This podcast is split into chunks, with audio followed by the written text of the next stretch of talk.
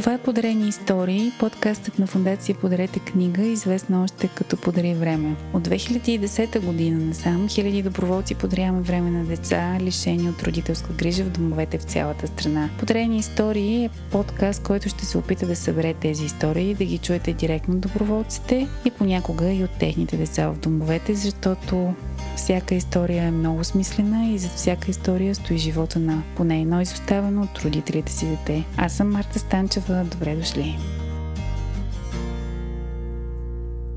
Здравейте в първи епизод на втори сезон на подкаста Подарени истории, един подкаст на Фундация Подарете книга.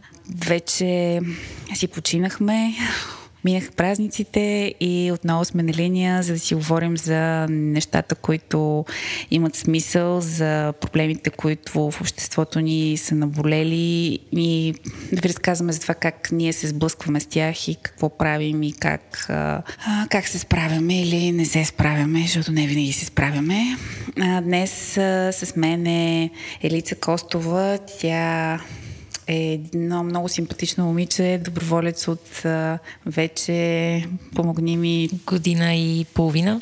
Година и половина, обаче с толкова много power и inspiration прави всички неща, които а, се случват в а, домовете, които тя посещава и децата много я харесват и е интересен много доброволец. А ще започна преди да те поканя лично да се включиш с малко интро за теб самата. А, всъщност това, което и ще я попитам първо е какво прави в България, при положение, че е получила образованието си в чужбина, учила е бакалавър в Шотландия, после магистратура в Холандия, Холандия и някаква специализация ми беше казала в Монреал.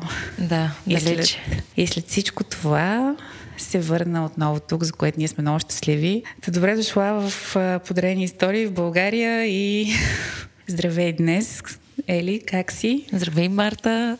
След а, такова интро не знам въобще какво да кажа. Ти така ме изкара тук. Съвсем не съм чак толкова интересна личност, но благодаря за поканата, благодаря за, за включването. Супер щастлива съм всъщност да...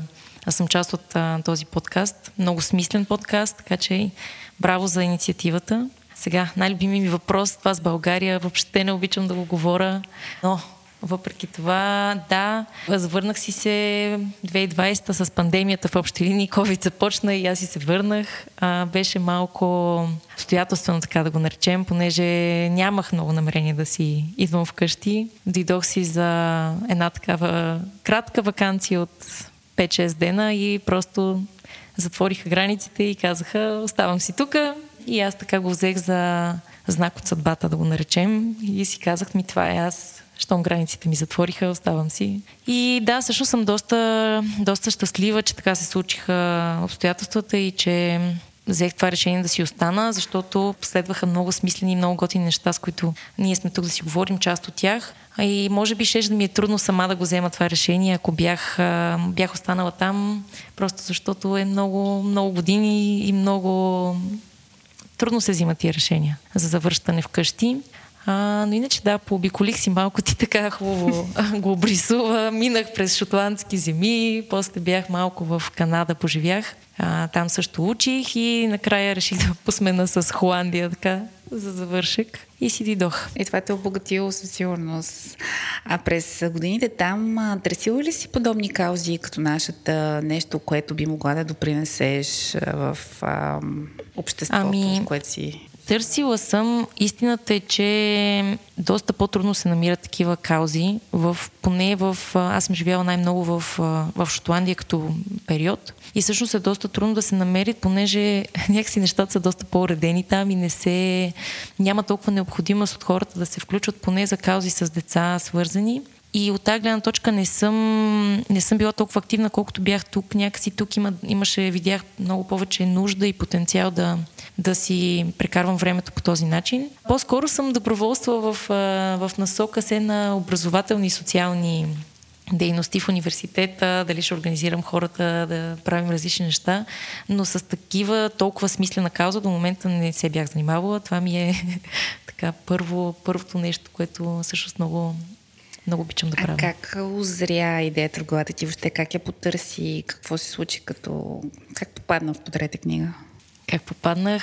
Ами въобще не беше случайно. Аз не, не знам, сигурно има и хора, които попадат случайно, но все ми се струва, че повечето доброволци, които идват при, при нас в фундацията, са си хора, които са имали много конкретно желание да правят това нещо и нужда да го потърсят. Аз как попаднах, мисля, че имах такава една криза на, не, не на средната възраст, защото не съм май, не знам, не съм май още в средната възраст, но а, имах някакъв такъв доста, да кажем, тъмен период от а, живота ми, в който ми беше до много трудно в въобще във всичко и в ежедневието, и в работата не се чувствах особено вдъхновена, не намирах много смисъл в нищо от това, което вършех. Нищо, че работих по това, което съм завършила, нищо, че нали, си бях вкъщи. Имах, имаше доста много неща, които чувствах някаква липса и а, си говорих с един приятел точно, може би 10 дена преди да се запиша за първото ми посещение, как а, всъщност от много малка искам да се занимавам с деца от домове.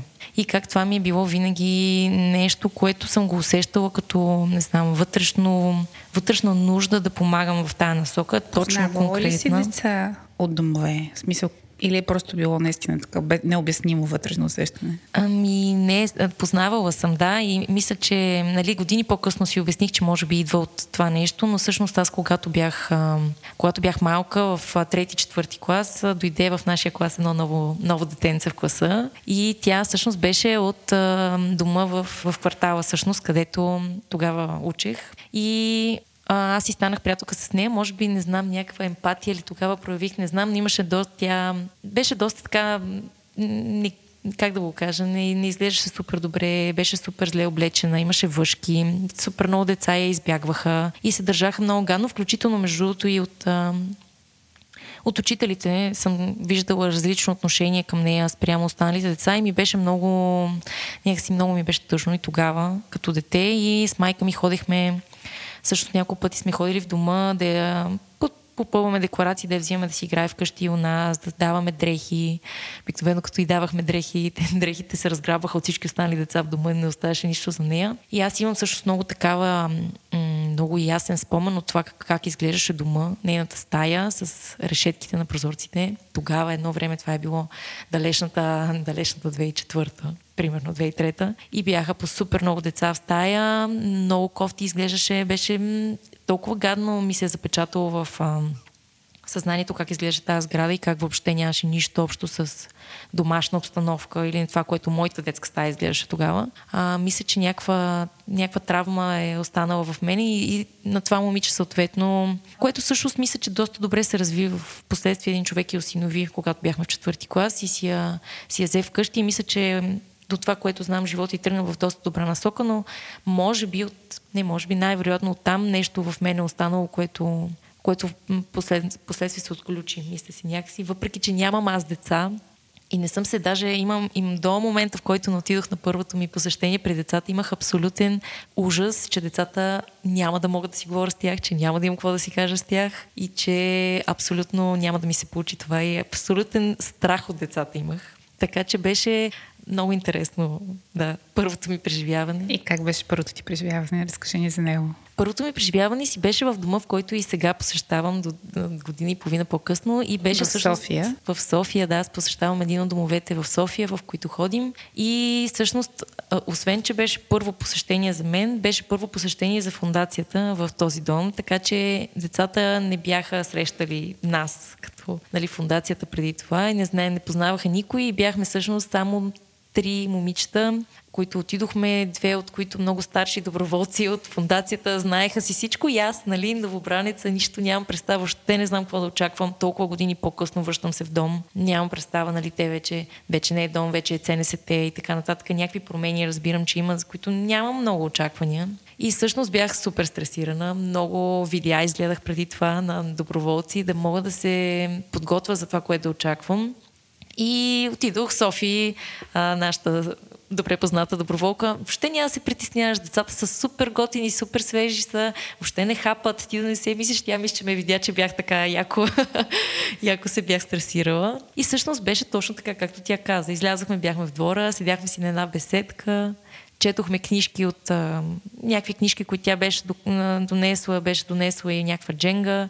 Играхме с децата игра навънка и беше супер готино, много смислено. Имаше едно от децата, което дойде и ме пита, аз мога ли да те гушна, нали, за, за когато тръгвахме да си, да, вече да приключваме посещението и мисля, че след това имаше едни 5-6 дена, в които аз продължах да мисля за всички неща, които децата са ми казали в този ден нещата, които съм видяла от това колко са напред с развитието, с четене, с писане, с някакви елементарни неща. И просто а, то не ти дава да спиш, те, те просто го мислиш и го преживяваш и това си е, но пък а, страшно много зареждаше. И аз а, тогава си казах, това е 100% мястото и каузата, за която искам да си давам времето, защото това сме ние, нали, да си подариш времето. Всеки трябва да прецени това, което му е на сърце, да, да си дари времето. Да, това е което правим всички. И сега вече година и половина продължаваш да посещаваш този дом. Как организирате посещенията? Знам, че ти с много такива креативни неща ги занимаваш.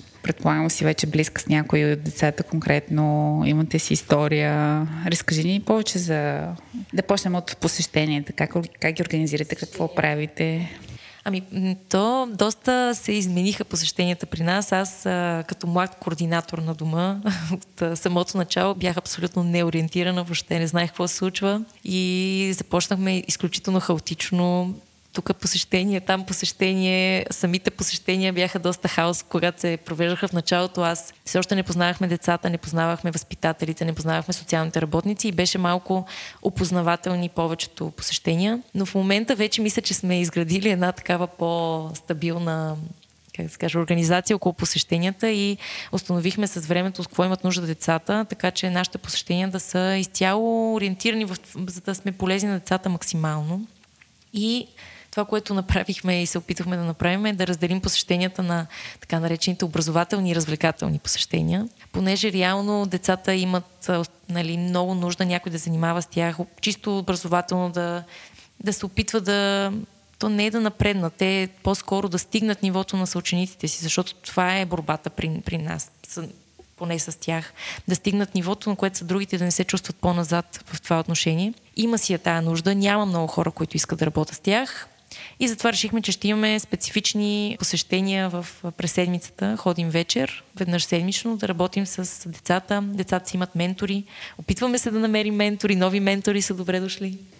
И... Тоест, а, работите по учебните им предмети, ами, решавате задачи? А, не по учебните предмети, от гледна точка, че и доброволците не са силни във всички, всички предмети. Трябва да си кажем, че някои си казваме тук, мен математиката не ми е силна, това, това. Но по-скоро работим върху главните неща, които им куцат. Писане, четене, български язик, математика. Английски язик опитваме също а, не наблягаме върху история, география и така нататък. Ако някое дете има нужда, конкретно изкарва супер слаби оценки по този предмет, може да се фокусираме там, но се опитваме наистина основата на български и математика да поне там да, да не са по-назад. Понеже и често матурите си на тези реално по тези предмети.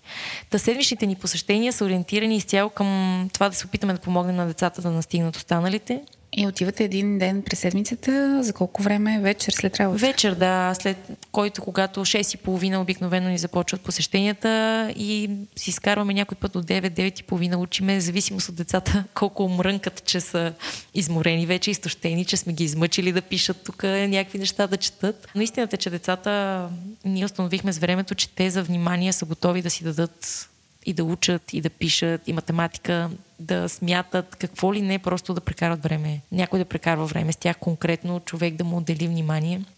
И това е всъщност много, а, много вдъхновяващо да виждаш как тези деца просто те чакат да дойдеш и са готови да се мъчат с най-гадните задачи, но просто да си там.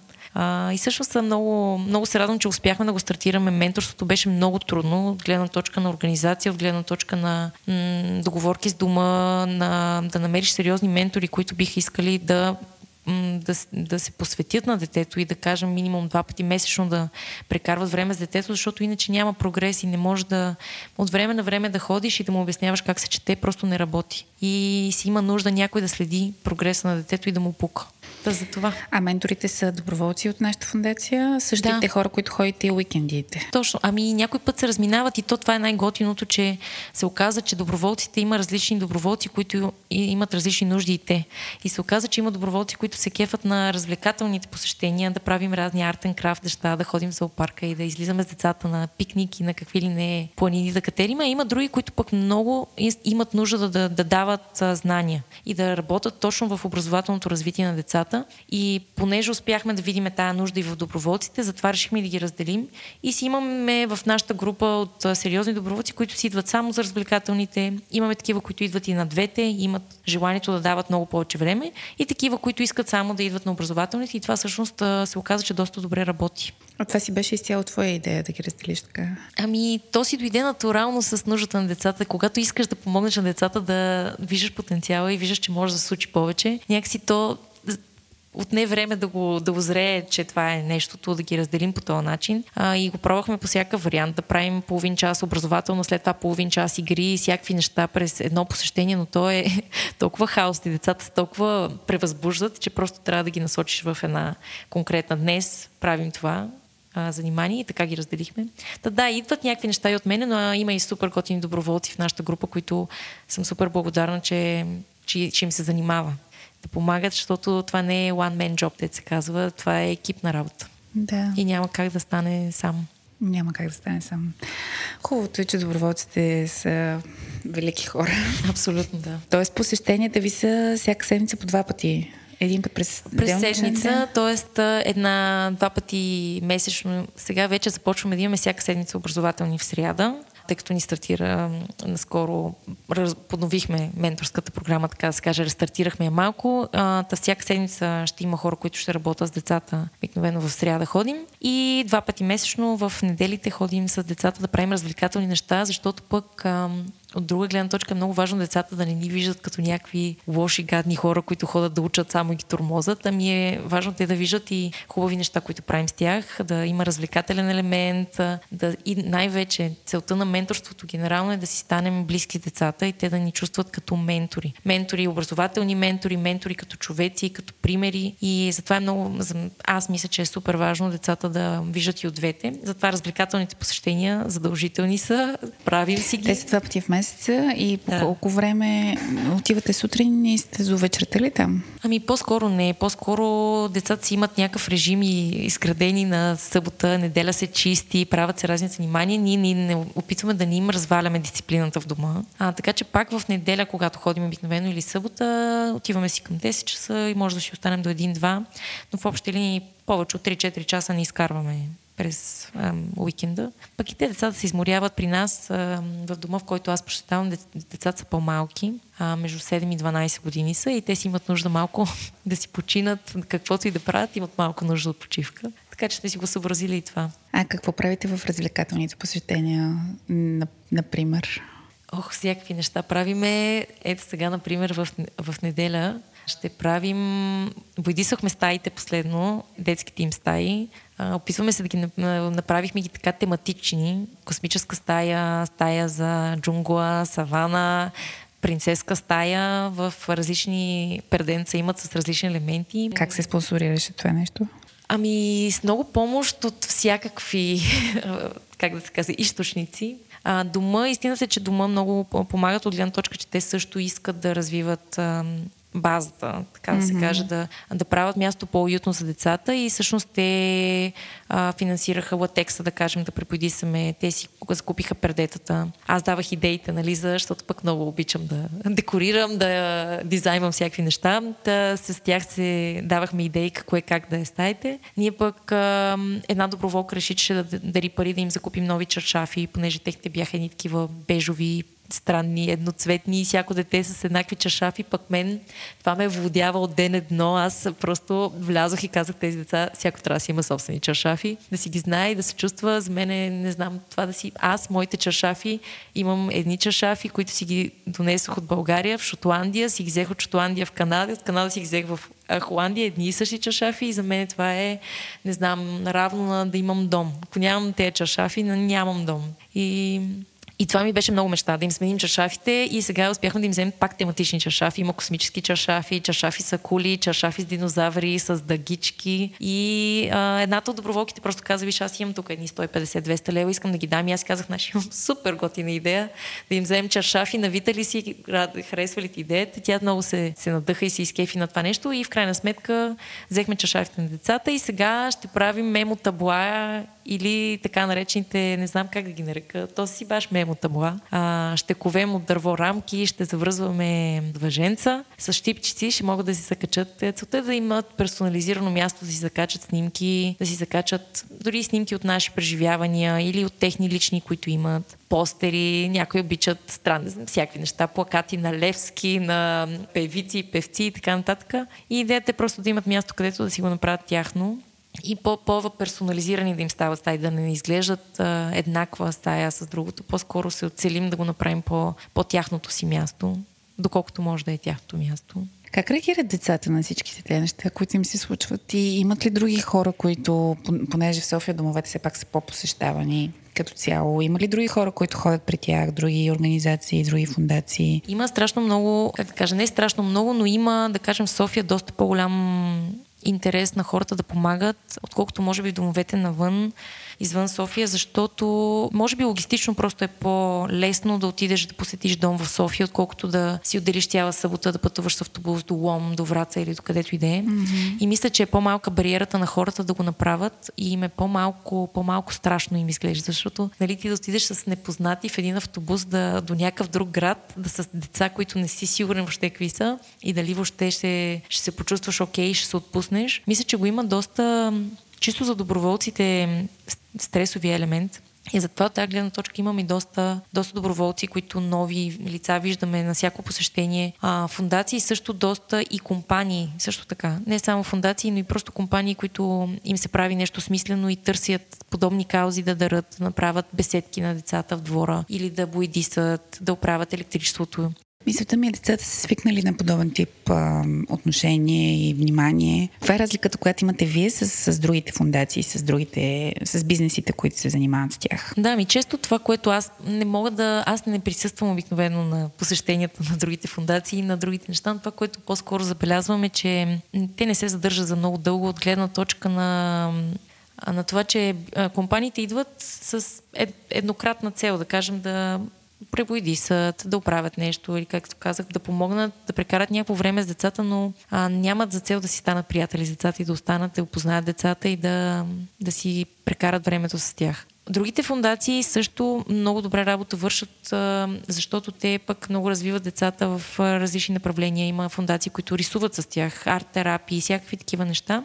Но аз за момента мисля, че съм усетила, че ние сме може би от децата така съм го усетила, че те ни чувстват нас като много по-близки и ни чувстват наистина като приятели, с които могат да не само да правят мемо табла и не само да учат, ами по-скоро да седнат и да си споделят лични неща, неща, които ги тормозат, да поплачат, когато им се плаче. И просто ни чувстват да, чувстват ни много близки и, и то си се усеща, не знам, като те изпращат и те гушкат и ти, ти се мятат, като те видят, то си се усеща, че, че ни чакат и че е различно отношението от... Усещат, че ние, че на нас ни пука. Мисля, че това е най-важното. Има ли нещо като м- разговор с някое дете, което дълбоко е останало в съзнанието ти или някоя сцена, нещо, което се е случвало конкретно с някое дете? Много страшно много. Аз това си мислех сега, като идвах насам, че просто имам си един тефтер, който си бях отделила и си казвам, ето тук ще записвам всички тези неща, които ме леко сътресение ми правят, като ги чуя и, и ми остават те тези неща, които си говорихме, че 5-6 дена ги мислиш след това.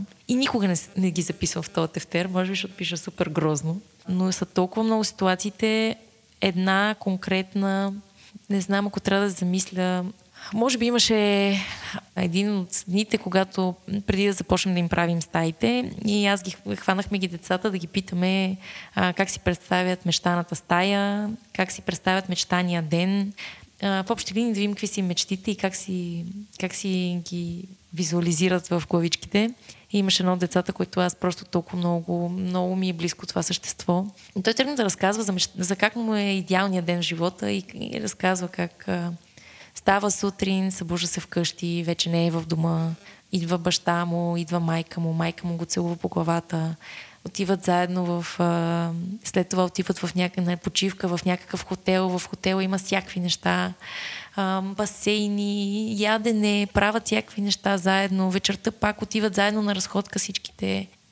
После въобще не помня къде отиде историята. Може би на някакви пак увеселителни неща и как целият ден прекарва и, и цялото това нещо, нали, той го разказва и сестра му, която също беше в дома слушаше. А, всъщност на тях майка ме е починала преди доста време и цялото това нещо, като го чуя, нали, как той си представя, как майка му идва в къщи и събужда се, идва, взима го, целува го и ох, не знам, просто, просто е трудно така, трудно е да го чуеш. И трудно е да останеш безразличен към това нещо и то не, то е просто е не знам, в един момент просто гледам и слушам историите на децата. Те са толкова много, че не знам, чуда се как децата издържат как възхищавам се изключително много на колко са силни.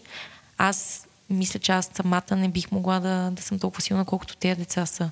За нещата, които преживяват, за това, което трябва и те просто нямат избор и трябва всеки ден да станат и да, да се преборят с тези неща, с всички тези препятствия, които им са им просто сложени и така не са си го избрали. И... Да. Да, много е трудно да те върна малко в по-веселата част.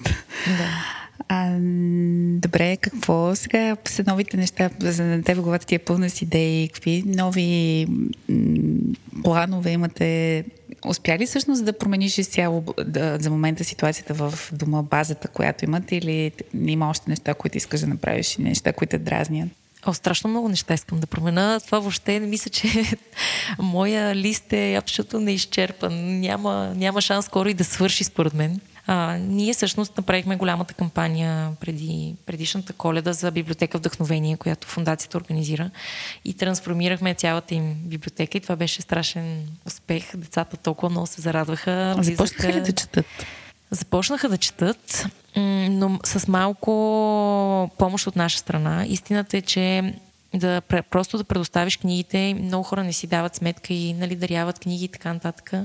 Но просто да предоставиш книгите не е достатъчно. Трябва си време да се отдели на децата, а, да седнеш, да, да се опиташ да почетеш ти на детето, да му покажеш, че не е толкова страшно и не е толкова гадно, колкото всички деца имат представа в главата си, че четеното е някакво, не знам, ужасно, ужасно нещо да си прекараш след обеда.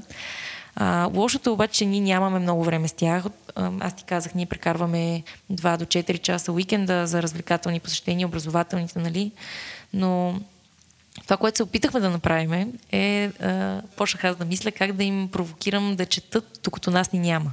Защото хубаво ще четем, докато нас ни има, но има страшно много часове, в които те са там и могат да го правят, не го правят. И направихме едно табло, дизайнах го на фотошоп една вечер, прочетени книжки за 2022 беше и направихме на таблото визуално да си го представят хората една редче с книжки, наредени един рафт с книжки, чисто бяло, засени мечета и всъщност написахме името на всяко дете, всяко дете си има рафче с книжки на това табло. И седнахме с децата и написахме а, книжки, които те си харесаха от библиотеката и искат да прочетат и започнахме да написваме заглавията на книгите във всяка една от книжките на равчетата. Името на детето и отдолу естествено, няма как без награди. Трябва по някакъв начин да се стимулират децата. Седнахме и си измислихме заедно с децата, ги попитахме добре сега каква е награда при една прочетена книжка.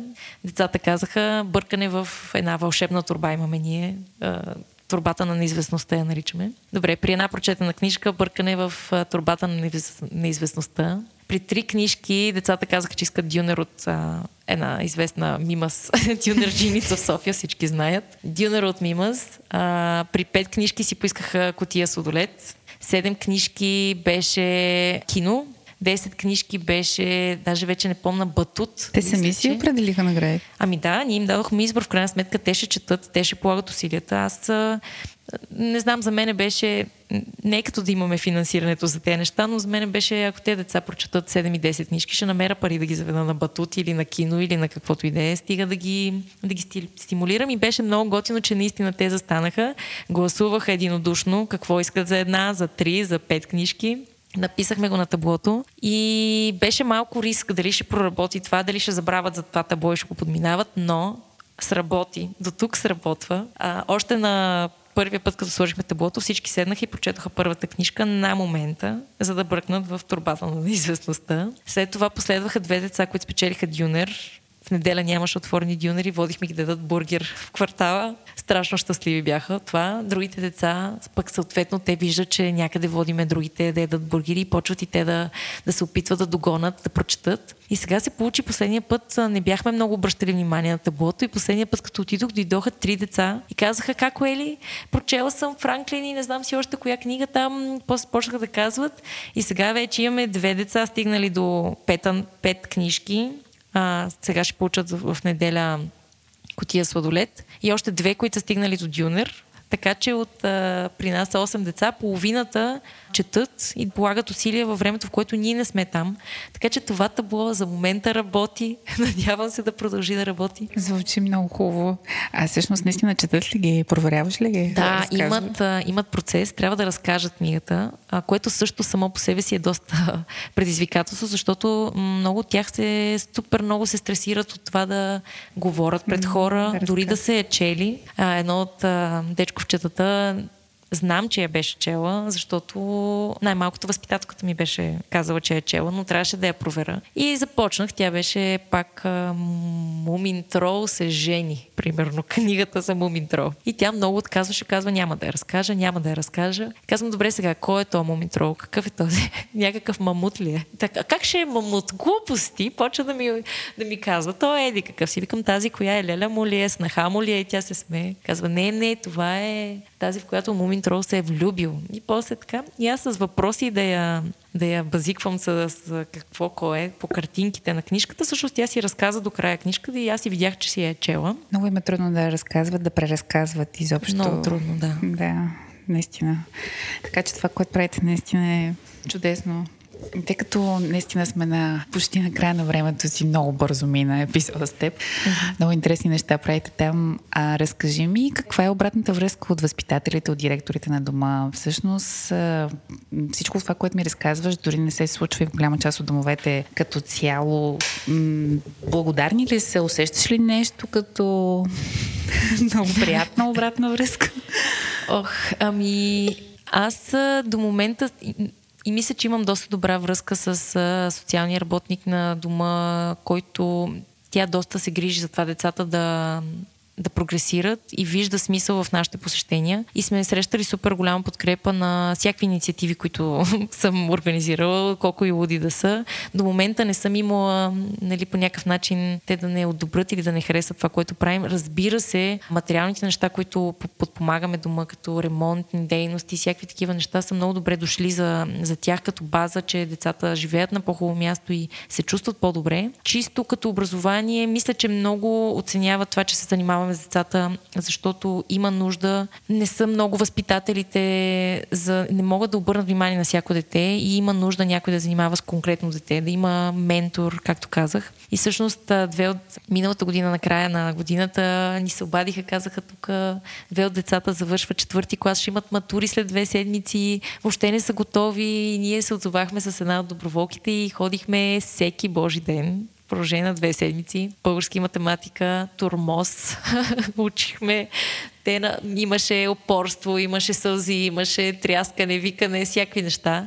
Но а, имаше и много желание от страна на децата, защото много те много, много искаха да се представят добре на тия матури. И за две седмици успяхме да ги дръпнем от нито една точка и запетая в диктовката до много добре изглеждащи диктовки, добре разпознаване на изречения, текстове. Даже таблицата за умножение се научи много набързо, защото беше позабравена.